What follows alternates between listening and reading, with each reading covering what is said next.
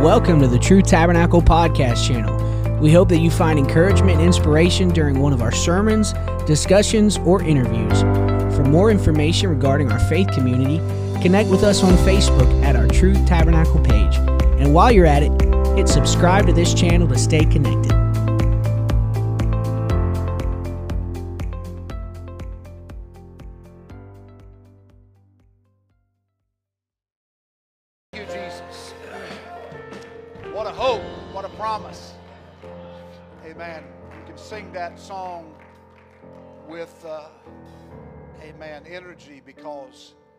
Know it's just not mere words, but it is actually a, a understanding that God is with us. Amen. He is that friend that's sticking closer than a brother.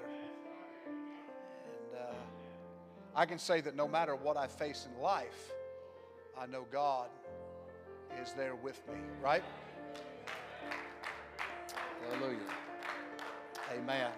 And uh, praise God. I'm glad we can feel God on a Wednesday just like we can on a Sunday, right?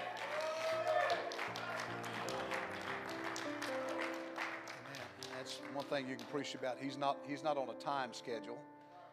Amen. He can show up anytime. Amen. It's your personal prayer time, your personal time of devotion. Amen. Church. I'm glad. I'm glad I have him. Because in the world we live in today, we have no hope in this world.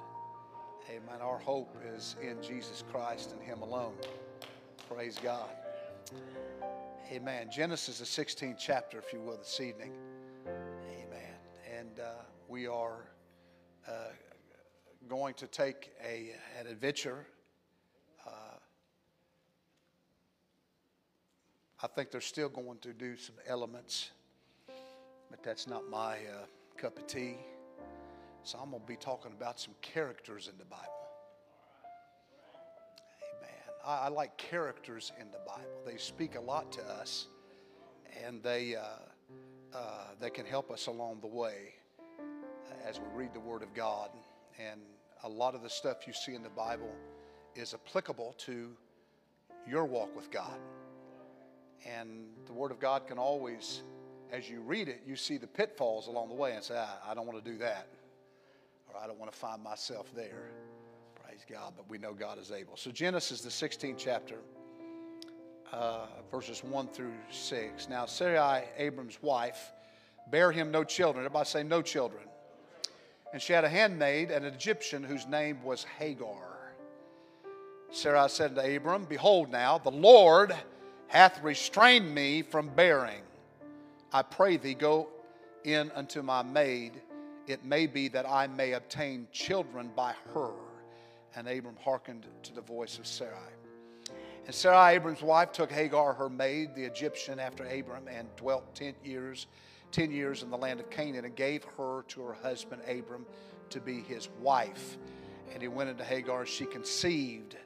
And when she saw that she had conceived, her mistress was despised in her eyes. Sarai said to Abram, now, now remember that right there. Her mistress was despised in her eyes.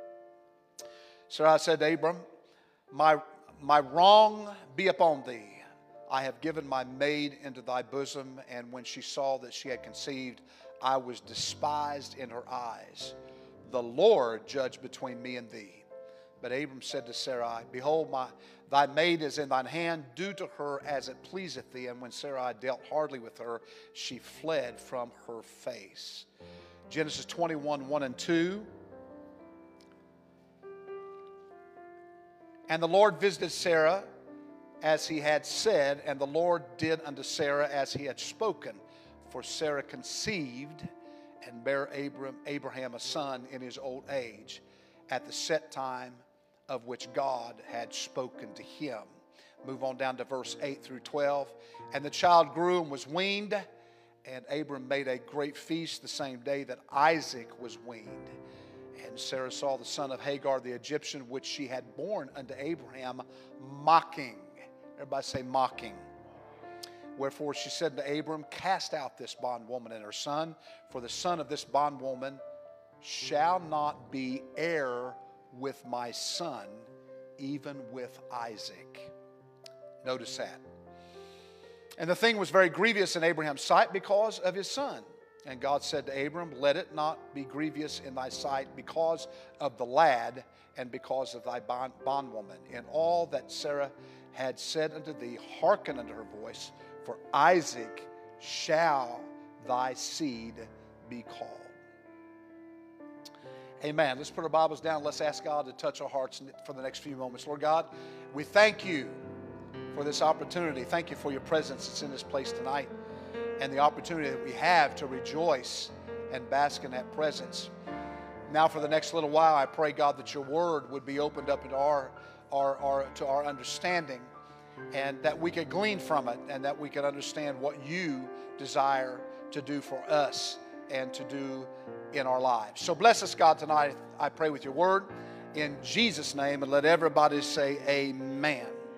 Turn to your neighbor and say, I'm so glad to see you here tonight. Praise God. Praise God. Hallelujah. Hallelujah.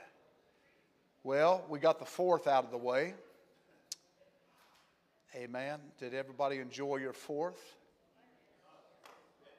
Praise God. Well, if you're like our neighborhood, I think it was the second, the third, the fourth, and the fifth. Fireworks just kind of kept on booming all over the neighborhood for about three or four days. And, uh, uh, and so uh, I, used to, I used to love to watch that kind of stuff. I don't really, don't, you know, I don't really pay much attention to it anymore. It's pretty, but uh, it's not something that I want to fight the crowds for to go to a park and, and watch it.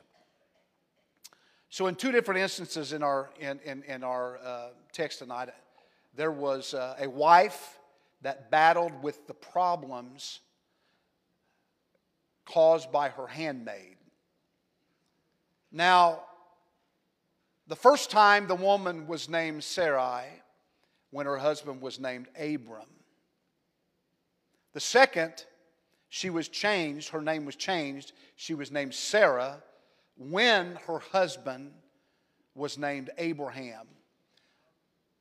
But in both states of this couple's existence, before and after a change in their lives, the wife battled the same general problem.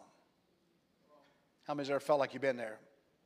So the problem that she had only progressed into an issue with the respect, respect of children the second time. When you look at Genesis 17, in this chapter, in which Abram and Sarai are changed to Abraham and Sarah. And it's at that, mo- at that moment, at that time, when circumcision occurred. You had Hagar's son that was born, but Isaac had not yet been born. And then we read where Sarah conceived at this time when circumcision occurred. So when their names were changed, Sarah conceived and circumcision occurred for the first time in the family. A, a, a demarcation uh, occurred. But after the circumcision, it was not only a problem with the respective mothers, but the next time a crisis occurred was when Isaac was circumcised and then weaned that the children entered into a battle Ishmael and Isaac. And it was both of these cases where Sarah and Isaac did not start any trouble or any problems. You see, it was the mother Hagar that started the trouble with her counterpart in chapter 16 of Genesis, and the mother's child Ishmael started the trouble with his counterpart Isaac in Genesis chapter 21. But it was in both cases the wife of, of the father of the faithful, Abraham, dealt harshly with the woman, and God confirmed the need afterwards. So let me read Genesis 16 and verse 6. Notice what it says. But Abram said to Sarai, Behold, thy maid is, is in thine hand. Do to her as it pleaseth thee. And when Sarai dealt hardly with her, she fled. Hagar fled from her face. And then you go on down verse 9. And the angel of the Lord said to her, Return to thy mistress. So the angel of the Lord comes to Hagar and says, Return unto thy mistress and submit. Everybody say, Submit. Now, some of these things I'm, I'm, I'm kind of emphasizing them because it's, it's where we got, it's going to come out in what we're talking about. And so the angel says, Submit thyself under her hand. Genesis 21, verse 10 and 12, 10 to 12. Notice, Wherefore she said unto Abraham, Cast out this bondwoman and her son, for the son of this bondwoman shall not be heir with my son, even with Isaac. And of course, Ishmael was Abraham's son. And it was grievous in verse 11 in Abraham's sight because of his son. And God said to Abraham, Let it not be grievous in thy sight because of the lad and because of thy bondwoman. In all that Sarah has said unto thee, hearken unto her voice, for Isaac shall. Everybody say, Isaac shall. Isaac shall thy seed be called. Now, let's look at the story because the story teaches us a spiritual lesson a spiritual lesson. Amen. The story teaches us a spiritual lesson, as I believe do all, when you go into the Old Testament, all the Old Testament stories are very profitable to us.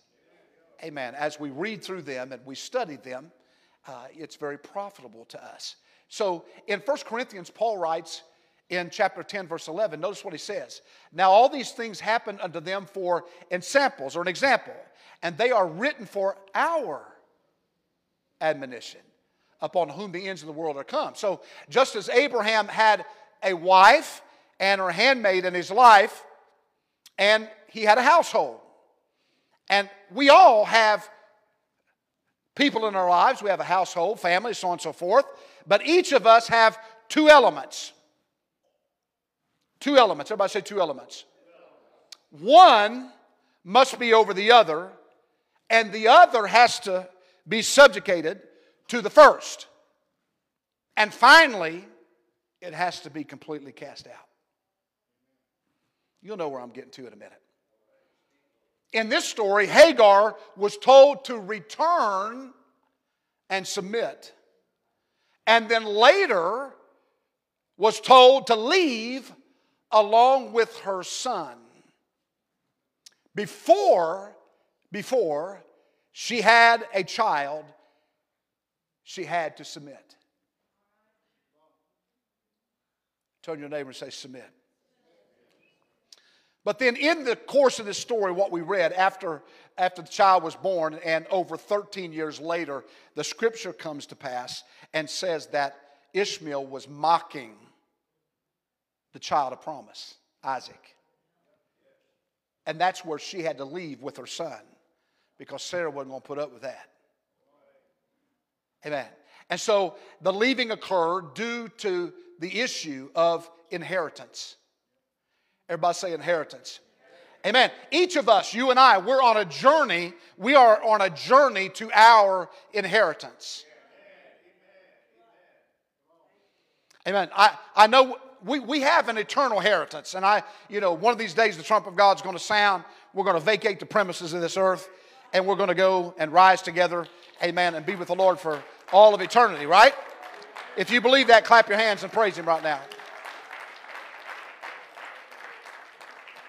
But I also want to speak tonight about the inheritance in this life. Amen. So, Sarai, who became Sarah, represents, if I might say, the believer's spirit. All right? Amen. Hagar represents the servant of the spirit, which is, in our terminology, would be uh, uh, the human soul. The human soul. And so let's look at the spirit. Paul writes in Philippians, the third chapter, verse 3. Amen. For we are we are the circumcision which worship God in the spirit. And we rejoice in Christ Jesus and have no confidence in the flesh. Hey, folks, how many will admit tonight that your flesh will fail you every time? Amen. Amen. The spirit is willing, but that flesh is weak. Amen. You're going to fight that flesh. Right? We all do. We all fight that flesh. Amen. So Paul says, Amen. For we are the circumcision which worship God in spirit and rejoice in Christ Jesus and have no confidence of flesh. Over Mark 2 8. And immediately when Jesus perceived in his spirit that they so reason within themselves, he said unto them, Why reason ye these things in your hearts? In Acts, I got a lot of scriptures tonight, so just kind of bear with me. In Acts, so and I didn't get the scripture. It's not their fault up there if they're trying to get something on the screen. I, I just I just didn't think about it, and God help them. Acts six ten, and they were not able to resist the wisdom and the spirit by which he spoke. Chapter 18 and verse 5 And when Silas and Timotheus were come from Macedonia, Paul was pressed in the spirit and testified to the Jews that Jesus was Christ. Amen. So we see the spirit. Amen. Look at the soul. What is the soul? Well, the soul can be looked at as our emotion. 1 Samuel 30 and 6 says, The soul of all the people was grieved. We see it as the will. Set your heart, 1 Chronicles 22 19. Set your heart, your soul, to seek the Lord your God. Your God. Set it. Set it. You know, there's a purpose there. It's intentional. Everybody say intentional. I like that word. It's intentional. You have to be intentional about living for God. It just won't happen. So you have your emotion, you have your will, and you have your intellect. Proverbs 19:2 says that the soul be without knowledge. It is not good. So sometimes I can say this if we struggle in the flesh, if I can put it this way, if we struggle in the flesh, could it be because we lack the knowledge? In other words, if we struggle in the flesh, maybe it's because the very thing that would help us along the way is the Word of God. That's the knowledge. That's what helps us in our journey to our inheritance. Yes, that inheritance, but also what about what God wants to give us down here?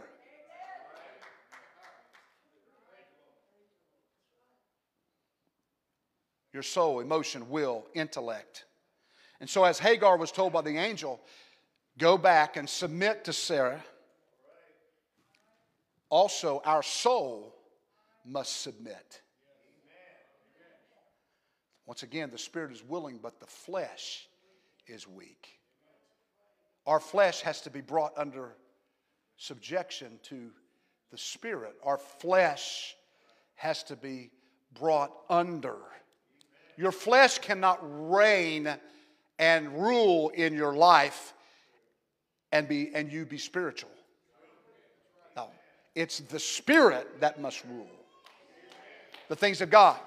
So, Isaiah 26, 3 says, Thou wilt keep him in perfect peace whose mind is stayed on thee. Because, why? Because he trusteth in thee. So, let me compare Sarah with our spirit and compare Hagar with our soul, if I might tonight. Is that okay? Paul writes in Galatians 4, it says there is another, uh, another analogy here that you can get where Sarah is maybe, we can look at it as Sarah being the new covenant and Hagar the old. So our spiritual inheritance comes after spiritual maturity. Spiritual maturity. You understand that kids are vulnerable. They're vulnerable because they haven't matured enough yet to fend for themselves. So we have to look after them. Paul writes in Galatians 4 1 and 2, he says, Now that the heir, as long as he is a child, differeth nothing from a servant, though he be Lord of all. Verse 2 says, but is under tutors and governors until the time appointed of the Father. In other words, if I can put it this way, there is an educational process. Amen. Look, saints of God, if you've been around here a long time, amen, and you say, well, what do I have to give? Well, there's a lot of younger people in the Lord that could use a good tutor. They could use a good mentor in their life. They could use somebody in their life that when they look across the aisle at her, they, they see, uh, uh, you know, that's been faithful to God for all these years. Uh, amen. It's one thing about seeing them and saying, you know, that man, they've been around a long time. It's a whole nother thing with that person, that elder, that, that, that seasoned saint of God, being able to impart something into the younger generation about why they've stayed that long, why they had the stamina, why they had the strength. Why, why is that? Amen.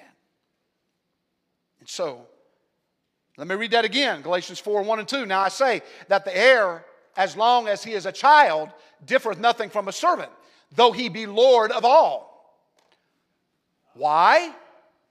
Because he is under tutors and governors, people that are looking after him, people that are educating him, people that are giving him knowledge, letting him understand the way. Amen, right? Until the time appointed of the Father. So, Galatians, now let's go on down to verse 4 and verse 5. Paul writes, But when the fullness of, of the time was come, God sent forth his Son, made of a woman, made under the law, to redeem them that were under the law, that we might receive the adoption of sons. So, look at it this way an heir, everybody say an heir an heir does not have an inheritance until he is past childhood and has kind of graduated to a higher level. In our world, we would look at that, let's say something, God forbid, would happen to parents, which has happened, and they've got young children. Usually, that inheritance is put in trust. Why? They don't know what to do with it. Have you had young children? Have you had young teenagers? Man, they would have nothing left. An inheritance that could have lasted them a lifetime would be gone in a matter of a few months or maybe a few years, but at the most, they haven't learned, they don't have the knowledge of understanding what that inheritance meant. Right? I think that sometimes we have that maybe in our walk with God. That's why it's important. Knowledge is important because we need to learn because we may not totally understand what we have. Have you ever heard of somebody? I don't understand it, but I want it. I got baptized for the because that's what I that's why you you you give them knowledge. So as they grow, they understand what this is all about. So your soul starts having problems when? As soon as it is conceived. Amen. Genesis 16, 4, notice, and he went into Hagar, she conceived, and when she saw that she had conceived, her mistress was despised in her eyes. So conception means the soul is ready to produce. How many's ever said, Man, I didn't have this battle until I got the Holy Ghost? Man, I didn't have these fights until I started going to church. Man, I, I, just, I, I, man, I never, I never had these issues until I got baptized and was filled with the Spirit of God. How many's ever, how many's ever heard somebody say that? Or you might have said it yourself. oh, somebody shout hallelujah. So, so we understand conception means the soul is ready to produce. And the things that the soul, the things that the soul produces are the works of the flesh. How many knows that your flesh is your enemy? Come on now, somebody say hallelujah. So notice in, in, in this story, in, this, in, in, in, in the scripture here, we notice that Sarai was barren before, during, and after Hagar had conceived. This is where the issues begin. This is where it began. Amen. And so this represents the human spirit. Everybody do this to yourself and say, the human spirit. The human spirit which is dead and must it must experience a new birth. Why do you need a new birth? You need a new birth so that it can bear and produce children. But when that begins to happen, there's going to be conflict. Now let's look at John 3. Notice what Jesus says here in John 3, verses 5 and 6. Jesus answered, Verily, verily, I say unto thee, except a man be born of water and of spirit, read it with me, he cannot enter into the kingdom of God. Let me say it again. Jesus answered, Verily, verily, I say. When he says verily, that's one thing. When he says verily, verily, you better perk your ears up and notice what he's getting ready to say. Verily, verily, I say unto thee, except a man be born of water and of spirit, let's say it aloud together, he cannot enter into the kingdom of God. Why? Verse 6, he says, That which is born of the flesh is, and that which is born of the spirit is. Right. So the human spirit is what is born of God's spirit. This is what we call the new birth. The new birth. You want to overcome, you want to have the hope, you want to have what God has for you, you want that inheritance that's coming, you, you have to be born again of water and of spirit. Amen. You know, because if you're not reborn, you're dead. Paul writes in Romans chapter 4 and verse 19. Notice what he says. And being not weak in faith, he considered not his own body now dead when he was about 100 years old, neither yet the deadness of Sarah's womb. now, y'all, how many's read the story? Have you read the story? You've read the story.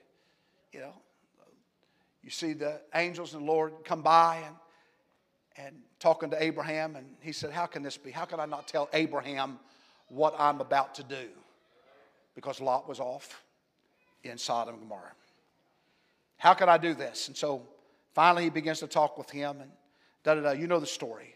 So he tells Abraham, this time next year you're going to have a kid. And, they, and Sarah, remember, she's in the tent. so, how can I do this? Could you imagine having a kid at 99, ladies?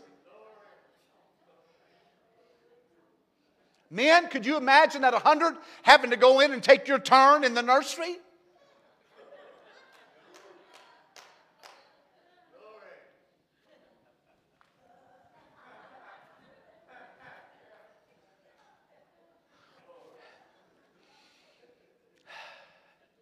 So to them, it was like, this ain't happening.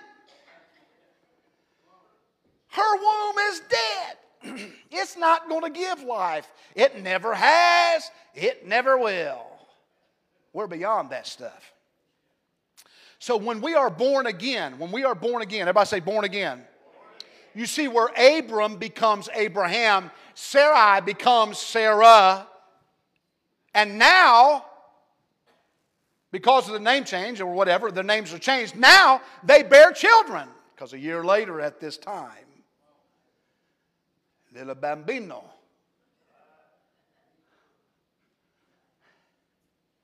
So when we are born again, there it is. In the same year, let me, let me just say, in the same year that Abraham's name was changed, everybody say same year.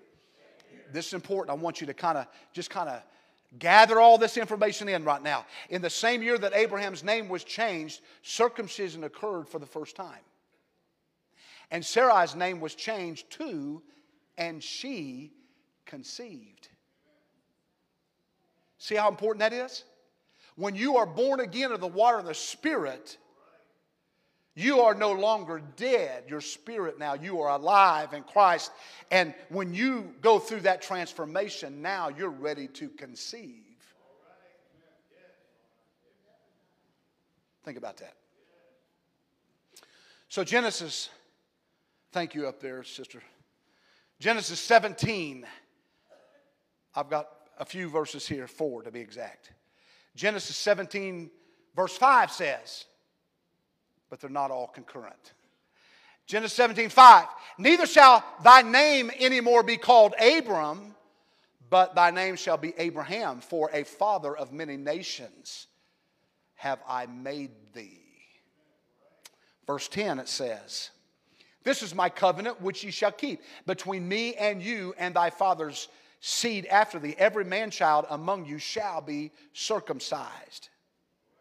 Verse 15, and God said unto Abraham, As for Sarai, thy wife, thou shalt not call her name Sarai, but Sarah shall be her name. Verse 21, but my covenant will I establish with Isaac, which Sarah shall bear unto thee at the set time in the next year. So to bear a son the next year means she had to conceive that year. that year. Amen. So his what happened? So let, us look at what happened. His name was changed, circumcision started. Her name was changed, she conceives.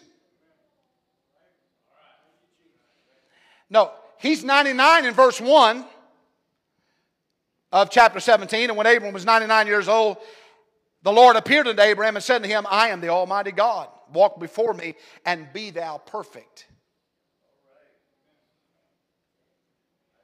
Isaac is born, Abraham's 100 years old. So Genesis 21 5 says this And Abraham was 100 years old, and when, and when his son Isaac was born unto him. What a promise! What a promise.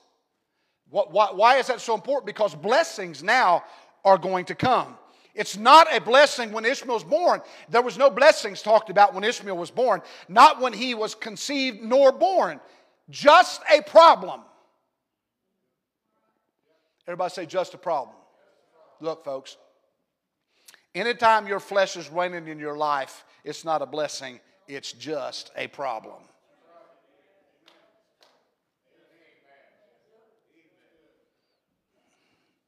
Look at your look, look at your neighbor right now and say, Are you going to be a problem or a blessing?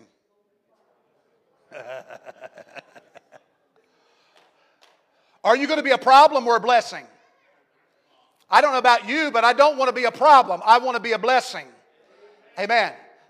Praise God. So, blessings. Ever say blessings? So, Abraham grieves over getting rid of him because it is Abraham's son. Now, let me just kind of stop. I'm going to take a sidebar here for a moment. That's the problem with us sometimes.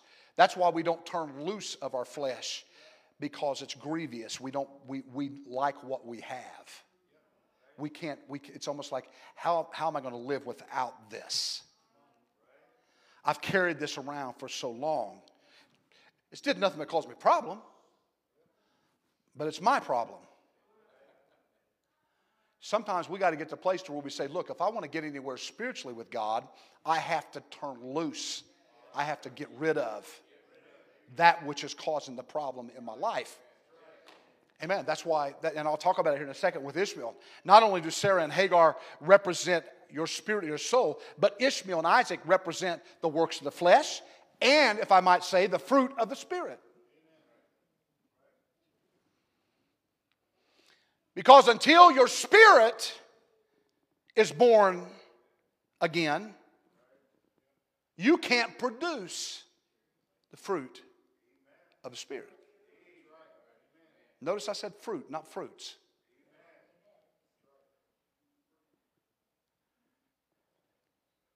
Singular, not plural. You should have them in your life.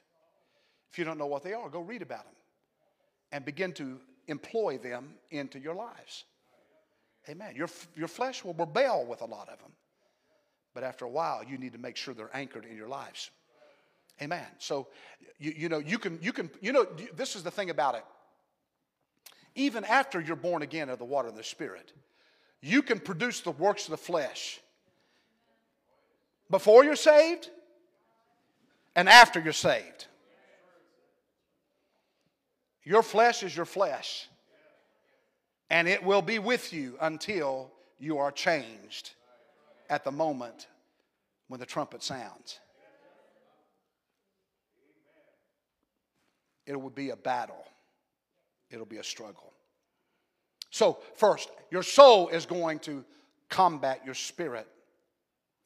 The works of the flesh are going to combat your fruit of the spirit. How many understands that when your flesh rules, it kind of beats your spirit down? When you make that mistake, it kind of darkens your day. What's the use? Why struggle? Why fight? There's no use in doing this anymore. When in reality, something needs to rise up in us that says, I'm going to war with you. I'm going to let the fruit of the Spirit reign in my life, not my flesh. I want people let, I want people to know how good the mercies and the grace of God are and not how bad everything is around me. Look at the Spirit and what God's doing in my life. Amen. Bring that flesh under the Spirit of the Lord because when works of the flesh live in the same house as the fruit of the Spirit, you're going to have issues. Galatians 5, verse 16, 17, and 18. Notice what it says. This I say then, walk in the Spirit, and ye shall not fulfill the lust of the flesh. See, this is the kind of knowledge that we need to feast on because it tells us, Paul tells us time and time again, don't walk in your flesh, walk in your spirit. And he's very upfront with us, telling us of his struggles. He had that thorn in the flesh. Walk in the spirit, you shall not fulfill the lust of the flesh. For the flesh lusteth, he said, against the spirit, and the spirit against the flesh. And notice what he said, and these are contrary the one to the other, so that you cannot do the things that ye would. Verse 18 says, But if ye be led of the Spirit, you're not under the law. So, leading of the Spirit not only, uh, uh, not only stops the lust of the flesh from being fulfilled, but it also indicates that you are not under the law. People under the law are full of the works of the flesh. Paul says in Romans 7 and 8, he says this, he says, but sin. Everybody say, but sin. But sin, taking occasion by the commandment, wrought in me, he's talking about himself, wrought in me all manner of, of concupiscence. For without the law, sin was dead. So, in other words, sin takes opportunity by the law. Notice, sin has no chance if you follow the Spirit.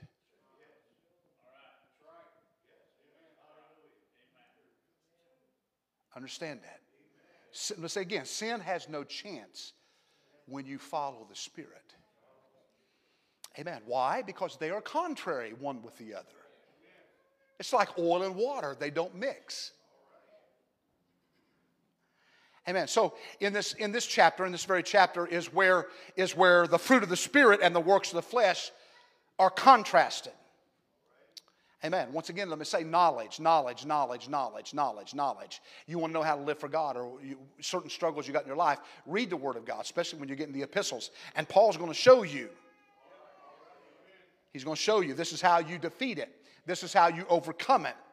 Amen. Yes, you might face it, but it's what's going you, you, you get into the Word, I'll show you. I'll show you how you can survive.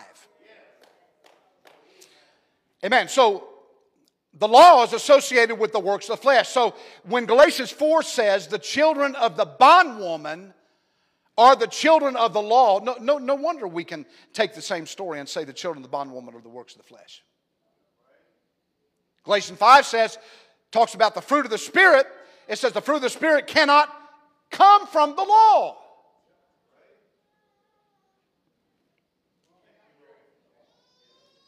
And Galatians, the fourth chapter, compares, Paul says, he compares children of Hagar with the children of Sarah. And Galatians 5 compares the works of the flesh with the fruit of the Spirit. So so legalism provided you uh, with a lot of works of the flesh that you now, we now have to deal with. Hmm. Let me say it again. The spirit indeed is willing, but the flesh is weak. It's our flesh sometimes, our attitude, our spirit. Things like that how we talk to people. Amen. When we should be controlling that flesh, we let that flesh speak out. So he says, Cast out the bondwoman. But now get the son of the bondwoman out as well. You can't just cast one out, not the other. You have to cast them both out. The offspring. What is that? It's the works of the flesh. The works of the flesh. So, Galatians 5, let me read 19 to 23. And then, for the sake of up top, we're going to go to Genesis 21, verses 8 through 10. Notice what Galatians, Paul writes. Now, here's the works of the flesh, okay? Works of the flesh. Everybody say, turn to your neighbor and say the works of the flesh. Verses 19 through 23 of Galatians 5. Now, everybody say that real loud. Yeah, he's, he, yeah, yeah. Now, It's almost like when, when you know, you tell your kids to do something and, and they kind of take their time and you, you kind of raise that voice and say, Now! Now the works of the flesh are manifest. Which are these? Adultery, fornication, uncleanness, lasciviousness, idolatry, witchcraft, hatred. I'm reading them slow because I want them to sink in. Variance, emulations, wrath, strife, seditions, heresies, envyings, murders, drunkenness, revelings, and such like of which I tell you before, as I have told you in the time in time past, that they which do such things shall not inherit the kingdom of God. Now here's the contrast. But the fruit of the Spirit is love, joy, peace, long suffering, gentleness, goodness, faith, meekness, temperance. Against such there is no law.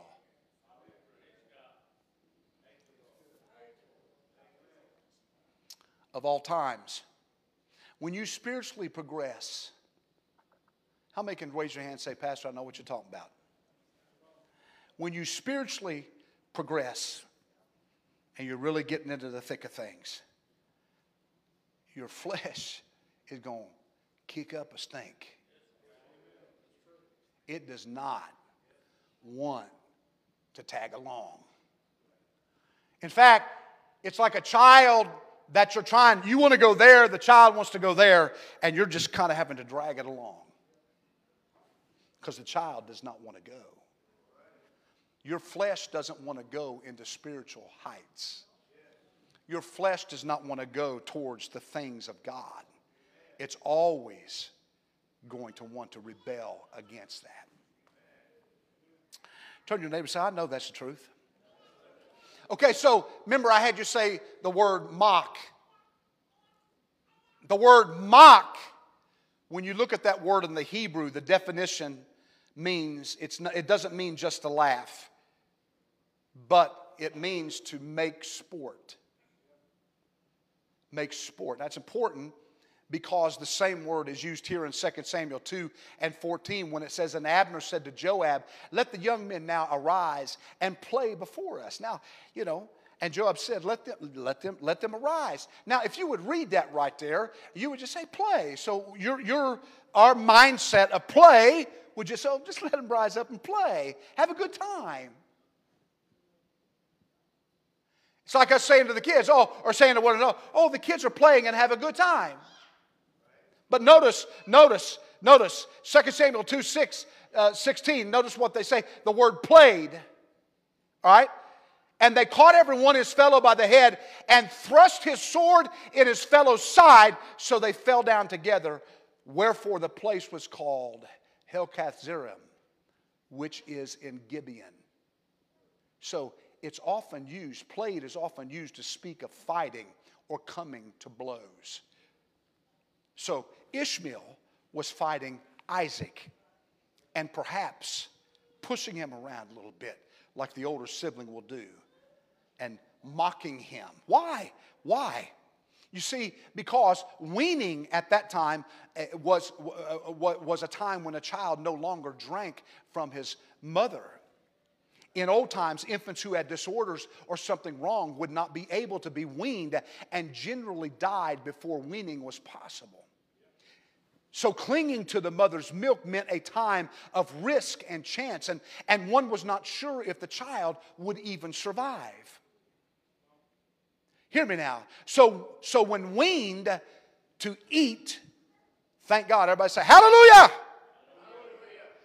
How many, how many was looking forward to that day when you had children that they would, they would be eating something like you eat? So, when weaned to eat solid food, the child was usually well on the way to growing up, being healthy enough to become a man. And, and it was at this time, it was a time of great celebration. A time, a time of great celebration. So, the idea of this child coming to adulthood threatened the other child who was past 13 years of age. So, Ishmael, in his mind, says, Man,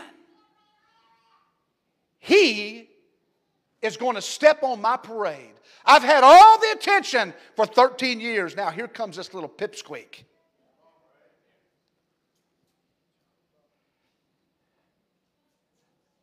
Notice it. So, so when, when your fruit of the Spirit really starts to show progress in your life, and you are on your way to spiritual maturity, the immaturity of the works of the flesh rise up and begin to wreak havoc in your life that you got from legalism. Sarah says Hagar must be separated completely from the home now. Okay? We got a problem. We didn't used to have a problem. Now we have a problem. Everybody say a problem. Amen. As long as she is not separated, Hagar, from this house, her son Ishmael is separated from this house. And as long as, as they are not separated from Isaac, the flesh, there's going to be a problem. So the flesh lusts against the spirit, and the spirit against the flesh. So you can't, Paul said it, so you cannot do what you would you cannot enter inheritance. So there's a problem. Everybody say a problem. The whole goal, what you want to do more than anything, is to come into your inheritance. We don't have it yet. It's like somebody that's raised in a very wealthy family. It takes time. Notice what he said tutoring, mentoring, educating, knowledge. So when Sarah saw Ishmael pushing Come on, moms. Come on, let's just be honest, a little bit honest tonight. When you're in a nursery or you're somewhere, maybe at the schoolyard or wherever you might be, and another kid is pushing on your kid, you know, you don't say, oh. No. The fangs come out. The horns come out. Hmm. the nails. Mama Bear has arisen. You know, and you're about ready to pop the head off of the shoulders of that little kid that's pushing around on yours. But when Sarah saw it, she heard Ishmael say something that caused her to speak at that moment, to speak of inheritance. Now, this is important, folks. You can obtain it or you can lose it based on what is in control of your life your flesh or the spirit the works of the flesh or the fruit of the Spirit. So let's look at it Genesis 21 9 and 10. Oh boy. And Sarah saw the son of Hagar, the Egyptian, which she had born unto Abraham. This was Abraham's son mocking. Wherefore she said unto Abraham, Cast out this bondwoman and her son, for the son of this bondwoman shall not be heir with my son, even with Isaac. She heard Ishmael talk of inheritance. Probably saying something like this I'm the firstborn, because that's what had happened back in I'm the firstborn, and I'm going to get the inheritance. I'm going to get, can you imagine how he was talking to, to Isaac? I'm going to get the inheritance, I'm going to punch your lights out. If you ever consider it any different than that. Sarah hears about the inheritance, spoke to Abraham, and she said, He's not going to be heir with my son. And what did God do? God told Abraham, Abraham was grievous, he was struggling with it. But God said, Abraham, Amen. He's not going to be heir with your son. God, in, other words, God told him, said, listen to you, listen to Sarah. Listen to, listen to our spirit. Your spirit cries out that it wants to produce strong, healthy fruit of the Spirit and enter into the promised land inheritance of shine forth to the world. You want that to happen. The nature of God to everybody. You want them to see God in you. And God in you is what? The hope of glory. Praise God. Amen. So your spirit cries out. It says the works of the flesh are destroying that chance. You know, the, works, the work of the flesh will destroy any spiritual growth that you could obtain your life when you let it rule you and you let it control you. Amen. I don't like it when my flesh is the one that's kind of leading the way. Your flesh will always lead you into trouble. Your spirit will always keep, the Spirit of God will always keep you from trouble. Amen. So it says the works of the flesh are destroying that chance, and the soul is overpowering, uh, you know, uh, to her. And so it's not going to happen, right? How, how many believes your soul is emotional? I'm not going to get done with this tonight. There's no way. Amen. So maybe I just better hold this off here a little bit because I'm, I've got so much more to get to. But think about it this way. Think about it. As we close, think about this your flesh, your spirit. Think about the works of the flesh, the fruit of the spirit. What do you want to portray? Do you want the inheritance? You are an heir. Do you want that inheritance? You have to go through the process of knowledge, learning, progressing, knowing that your flesh is going to fight you every step of the way.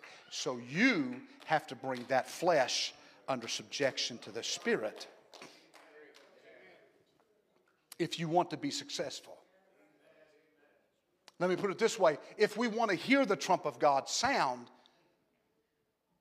then we have to put ourselves in that place to be submitted to the Spirit of God and take that flesh and put it under the Spirit. Right? Praise God. Let's stand together right now. Hallelujah. Praise God. Praise God. Amen. There's nobody like the Lord. Such a sweet uh, presence of God is in this place tonight. Amen. And, and I promise you tonight, if you will just take a little bit of this, maybe, maybe the scriptures you might have wrote down, whatever, if you'll just take a little bit of that, just go back through it and realize it is as simple as it sounds when you read it, but it's harder when you try to fulfill it because of the struggle with your flesh. Amen. It's your flesh that's going to battle you. But greater is He that is in you than He that's in the world. Praise God. Do you believe that tonight? Praise God. Let's clap our hands and praise Him one more time. Hallelujah. Praise God. So understand this tonight. God wants you to have it all. But Ishmael can't cohabitate with Isaac because it puts the inheritance in jeopardy. So your flesh cannot cohabitate with the spirit. It's got to be brought under subjection or it will jeopardize your blessings here as well as the inheritance that God has for you one day. You believe that? In closing, let's raise our hands and just say, God, I want to receive your word with gladness. Lord God, we thank you, amen, for your word. Once again, as the psalmist said, it's a lamp unto our feet, it lights our pathway, it, it, it gives us hope. And I pray, God, tonight that we would learn that the Word wants to mentor us. The Word is knowledge. The Word, amen, if we allow it to get in our spirit, if we allow it to get in our mind, amen, it, that's the very thing that, that helps us and protects us along the way, amen, as we fight the battles in this world. But God, let us realize, amen, that the works of the flesh is always, always, always going to direct us in the wrong path and down the wrong way. But it's following the fruit of the Spirit, following your Word. Amen. And what you have set out before us, God, that's the important thing in this day and time. So, God, I pray right now, Lord, as we leave this place, amen, I pray that we will have received something in our spirit that will help us along the way. In Jesus' wonderful name we pray. And one more time, can we clap our hands and praise Him? Lord, you're worthy. We're worthy. Thank you, Lord. Thank you, Lord. Praise God. Amen. So we're excited. God's going to do great things.